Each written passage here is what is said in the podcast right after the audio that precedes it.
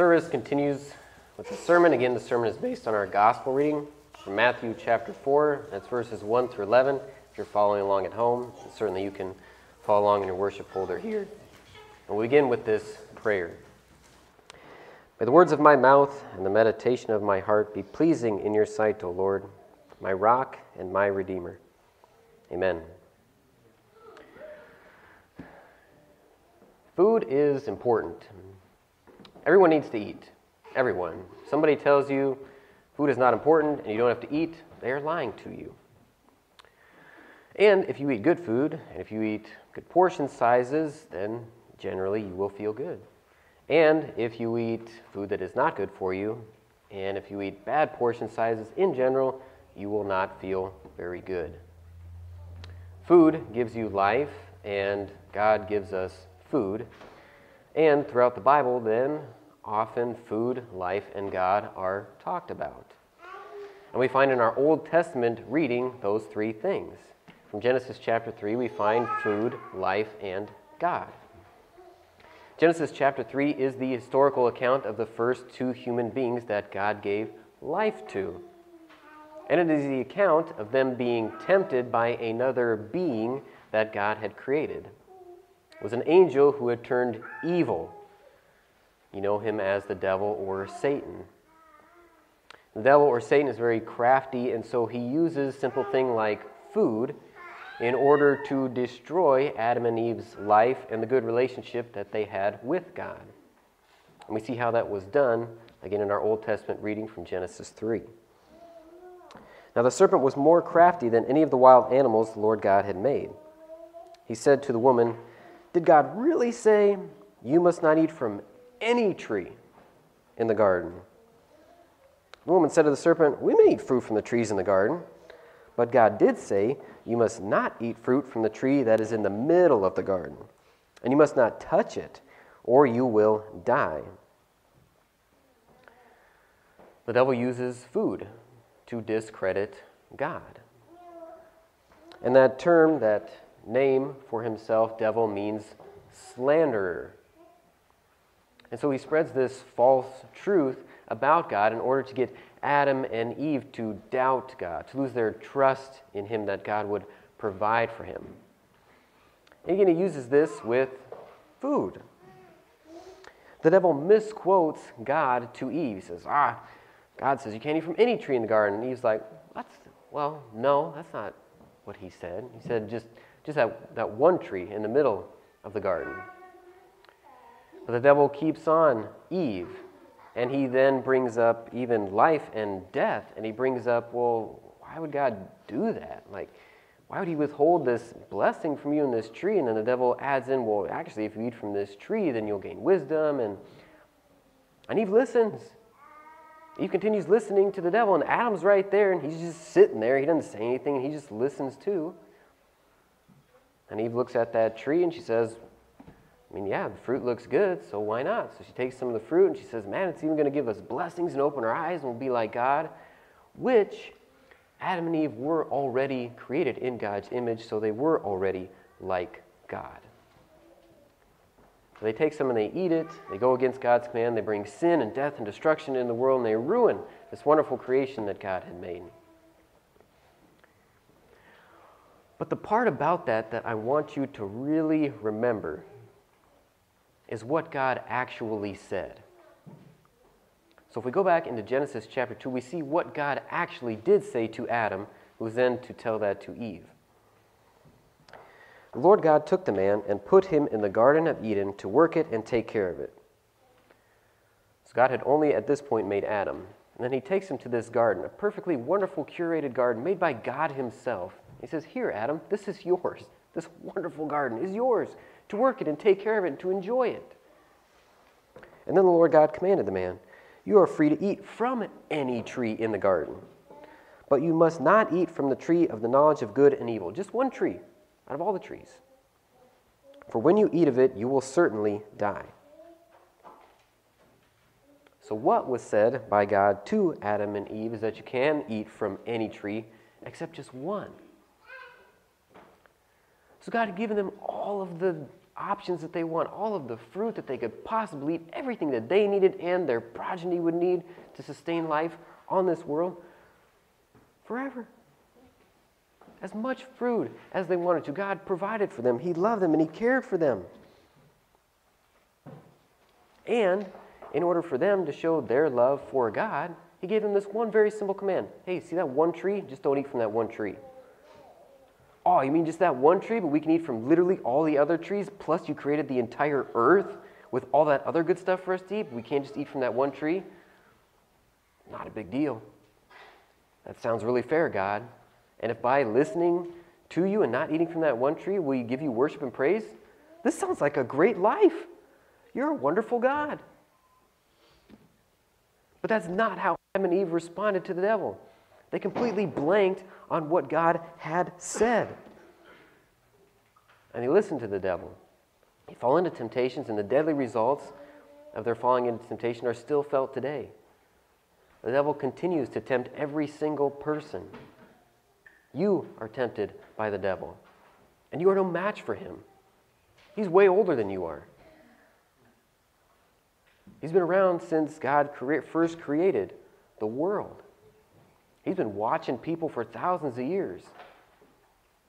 So he's smarter than you. He actually knows the Bible way better than you do, way better than I do, than I'll ever know it.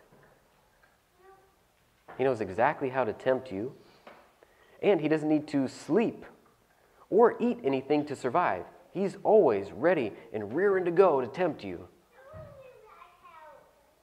And he knows how serious your sins are. He knows that they lead you to death, and he knows they lead you to hell, and he definitely knows that hell is real. No doubt in his mind, hell is real. And to be honest, if you know all of that, good. And if that causes you tremendous fear, that there is a being out there that is always going to be against you, and he's more powerful than you, and that made you afraid, good. At the same time, if you didn't know all of that, or if you hear all of that and you're like, I don't really care, the devil is smiling at you. And that's not good. That's bad. Adam and Eve had everything going for them in the garden, everything going for them.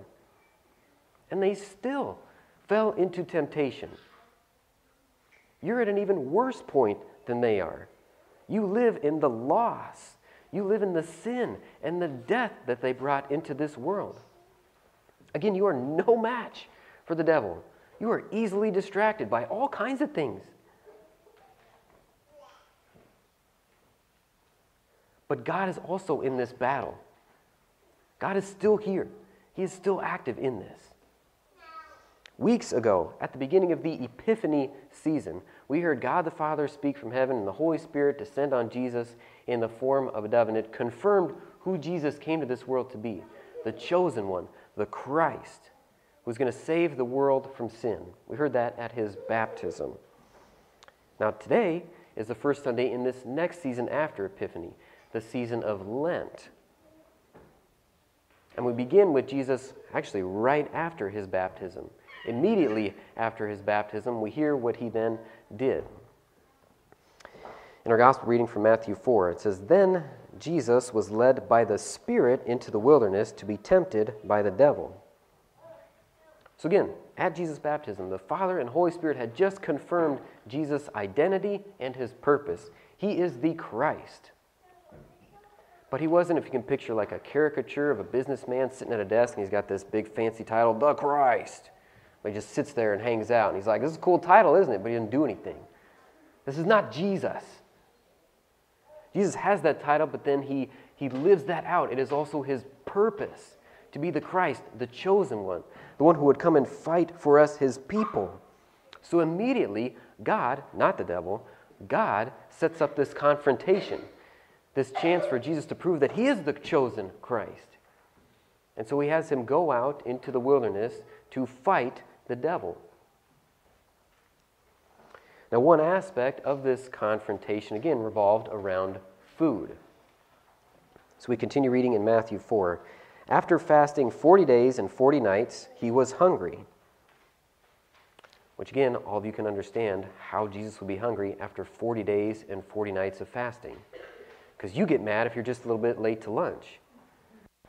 You get mad if you miss that afternoon snack, right? You're hangry, right? Hangry is a thing now. You're hungry, so you're angry, so you're hangry. That's just one, that's not even, that's not even a full day. And then we read, so the tempter came. The tempter came to Jesus and said, If you are the Son of God, tell these stones to become bread. Now, here the devil is referred to as the tempter. So, a tempter comes and he tempts, he offers something to Jesus and he uses facts. He goes, Jesus, you're a human being. You've been out here 40 days, 40 nights fast, and you're hungry. It's fact. You're hungry. He also says, Here's a fact you're the Son of God. You can do anything you want. You're God. You created the entire universe. Why don't you just make these couple stones into bread? Eat. You don't have to be hungry anymore. His temptation is ridiculously logical. Hearing it, you're like, yeah, it seems really foolish if Jesus wouldn't just be like, boom, stone's bread, I'm not hungry anymore. Great. But Jesus answered, It is written, Man shall not live on bread alone, but on every word that comes from the mouth of God. So Jesus' reply to the devil is the word of God the word from the mouth of God. He quotes from Deuteronomy chapter 8. Jesus himself replies with the established scripture, the word of God, which tells us the will of God. God's will is also that we be protected, and so we give thanks for the many people that protect us in our communities. What a wonder it is that we get to be protected. There were no sirens to alert Jesus to the temptations of the devil, but he endured them all 40 days in the desert. God had sustained Jesus, right, those 40 days and 40 nights. God trusted in the scriptures, God's word, which you could also say is God's will. It's what he wants and desires. It is the truth. God wanted Jesus to be sustained. He wants to sustain all life in this world. That's why he created this wonderful world. And so Jesus rejects the temptation of the devil. He recognizes that if God wanted to, he could give another 40 days and 40 nights in the wilderness of fasting, and God would keep him alive. But more than that, again, it's the spiritual aspect, right? It's not just bread alone, but on every word that comes from the mouth of God that sustains Jesus' life, both his physical and his spiritual life. So the devil tempts him and is not able to shake his trust in God. So then he, he runs with that. The devil says, Fine, you trust in God, let's chase that rabbit. Next, we read in Matthew 4 Then the devil took him to the holy city, so it's Jerusalem. And he had him stand on the highest point of the temple. So this, if he was looking down on the wall, like on the other side at this highest point, it's hundreds of feet drop. This is like certain death you jump off. And he goes again, if you are the Son of God, throw yourself down, for it is written, He will command His angels concerning you, and they will lift you up in their hands, so that you will not strike your foot against a stone. Again, the devil says, Fine, Jesus, you trust in God. I'm going to tempt you with overconfidence in God. And I'm going to use Scripture to back up my temptation this time. But Jesus answered him, It is also written, Do not put the Lord your God to the test. So again, Jesus replies with what is written, with Scripture. And he quotes this time from Deuteronomy chapter 6. And Jesus is an excellent model here of using Scripture to help us better understand another portion of Scripture. Instead of just taking one verse out of the Bible and going, what could this mean? I'm just going to let my mind wander with this. In fact, I'm just going to come up with some truths and then force this Scripture to make that true, which is not for us to do. God's Word is God's Word. So if you read a portion, you're like, ah, what, like what, what is he getting at here? Use other portions of Scripture to help you understand what it is. This is what Jesus does to establish the truth. Because the devil, again, he quotes Scripture. He quote this is from Psalm 91, what the devil had said. Now, the devil, being the devil, he conveniently leaves a portion out of the psalm, which helps us better understand what the psalm really gets at. Psalm 91 is a wonderful psalm. It's very comforting. If you get the chance to read it this week, read it. It was written to give comfort to us in everyday life, in every aspect of your life, that God would be with you to protect you. Psalm 91 was not written to give you permission to be reckless and do unnatural things in your life, like jump off a super high building. It's not why it was written. And so Jesus did not tempt God by recklessly jumping off of the highest part of the temple. Instead, he honored God and honor God's creation with all of the laws that God built into creation, natural laws, like the laws of gravity and the limitations of the human body. And so he does not jump off of the highest point in the temple. So finally, the devil gets at Jesus' purpose. He tempts him regarding his purpose for coming into the world. Again, the devil took him to a very high mountain and showed him all the kingdoms of the world and their splendor. All this I will give to you, he said, if you will bow down and worship me. Again, the devil knows Scripture, knows who Jesus was. He knew Jesus' purpose for coming into this world was to save us, to save the world. And so the devil shows him all the kingdoms of the world, and he says, Here, this is yours. Just bow down and worship me here in private, and I'll give it to you. Rather than following God's plan for you, Jesus, come on. I'm not asking you to go and be betrayed, to be publicly humiliated, to be turned on by your own people and the secular world to be beaten, and then to suffer an agonizing death in one of the most creatively evil, cruel ways to put somebody to death, to agonize for hours on the cross. And again, that's all out on a hill in public. He says, No, just bow down, worship me here in private, and here, the world is yours. And to this, Jesus said to him, Away from me, Satan. For it is written, Worship the Lord your God and serve him only. So, Jesus, first thing out of his mouth, he commands the devil to leave. I notice here a different word is used for the devil. Here he addresses him as Satan, which means the, the adversary, or the enemy, or the old evil foe, is what uh, we used in a mighty fortress. Your enemy. And then again, Jesus defends himself with what was written. And he goes back again to Deuteronomy chapter 6. Jesus came to serve God alone. And it was God's will to suffer and die for our sins. And we even heard that right at the beginning.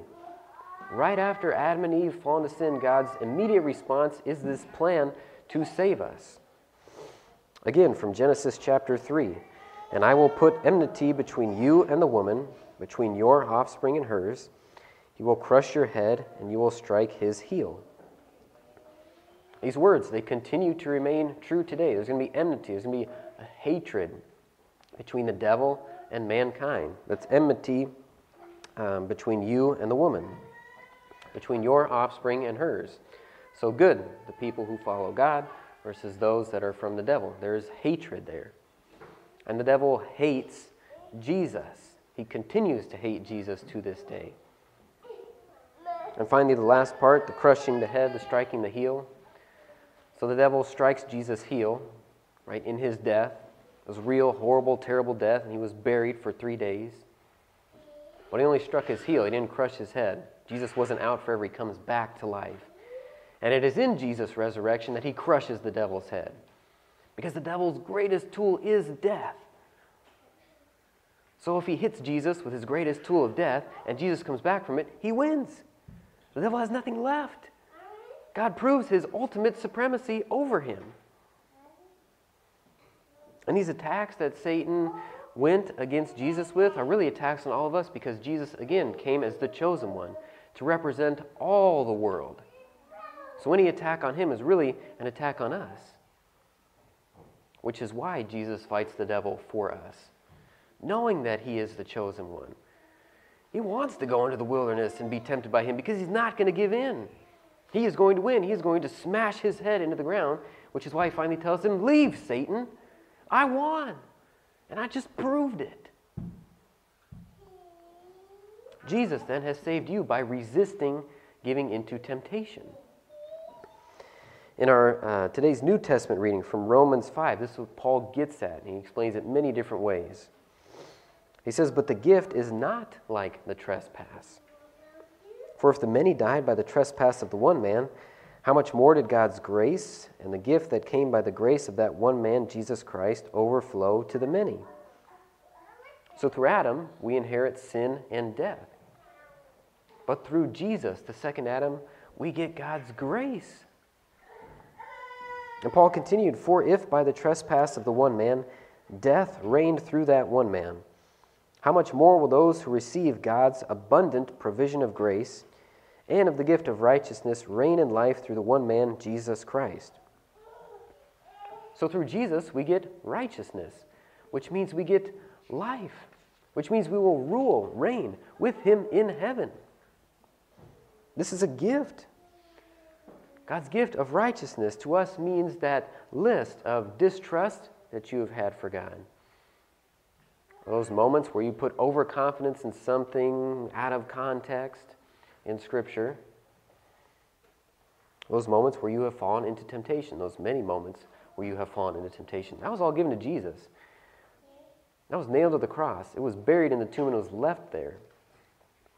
And you are now, instead of being sinful, you are found to be righteous and good because Jesus has given you his record of always trusting God, of maintaining that perfect and right balanced obedience to him, living a life without sin. And so finally, Paul wrote, Consequently, just as the trespass resulted in condemnation for all people, so one righteous act resulted in justification and life for all people. So one temptation in the garden led to condemnation, hell for all people. But Jesus does the opposite.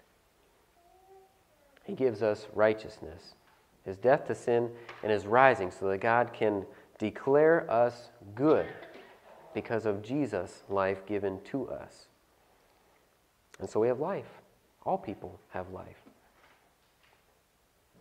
After 40 days and 40 nights of temptation in the wilderness, Jesus had proved his power. As he tells the devil to leave, I'm done with you. I've beaten you. I've proven it. And then our gospel reading for today concluded with the words Then the devil left him, and angels came and attended him. So one evil angel came to tempt Jesus. And when he leaves, God sends angels, so many angels, to come and minister to him. I know they translated attended, that really doesn't quite capture it, but it's really the ministering and serving him, strengthening him, again, body and soul, after these 40 days and 40 nights of fasting and temptation. And Jesus, in this temptation, he trusts God and his word to defend him. It is the truth of your Savior. That is what Scripture is. The written word is the truth of what your Savior has done to save you. So He is your defense for life. Plus, God has a multitude of angels that protect you. Plus, God provides you with daily food.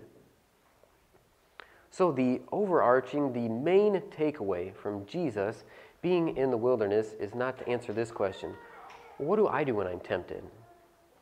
Now, certainly, a side benefit of this, and the simple answer is to protect yourself with Scripture, the way that Jesus did. But the main takeaway, the reason this is recorded in Scripture, is to see what Jesus did for you.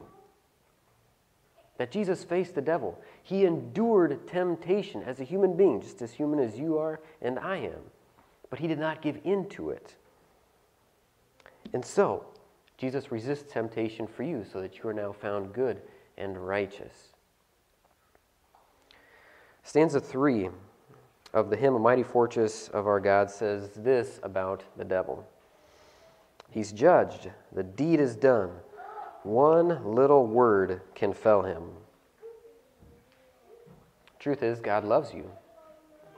He has defeated the power of the devil, and He provides all that you need for body and life, now and forever.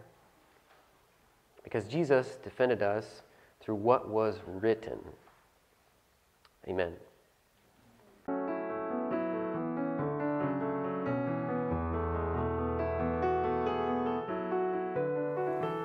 Hi, my name is Gunnar Liederman, a pastor at Divine Peace Church, Rockwall in Texas. Thanks for watching this sermon. If you'd like to watch more, please follow us on Facebook or Instagram at Divine Peace Church, Rockwall. Thanks, and God bless.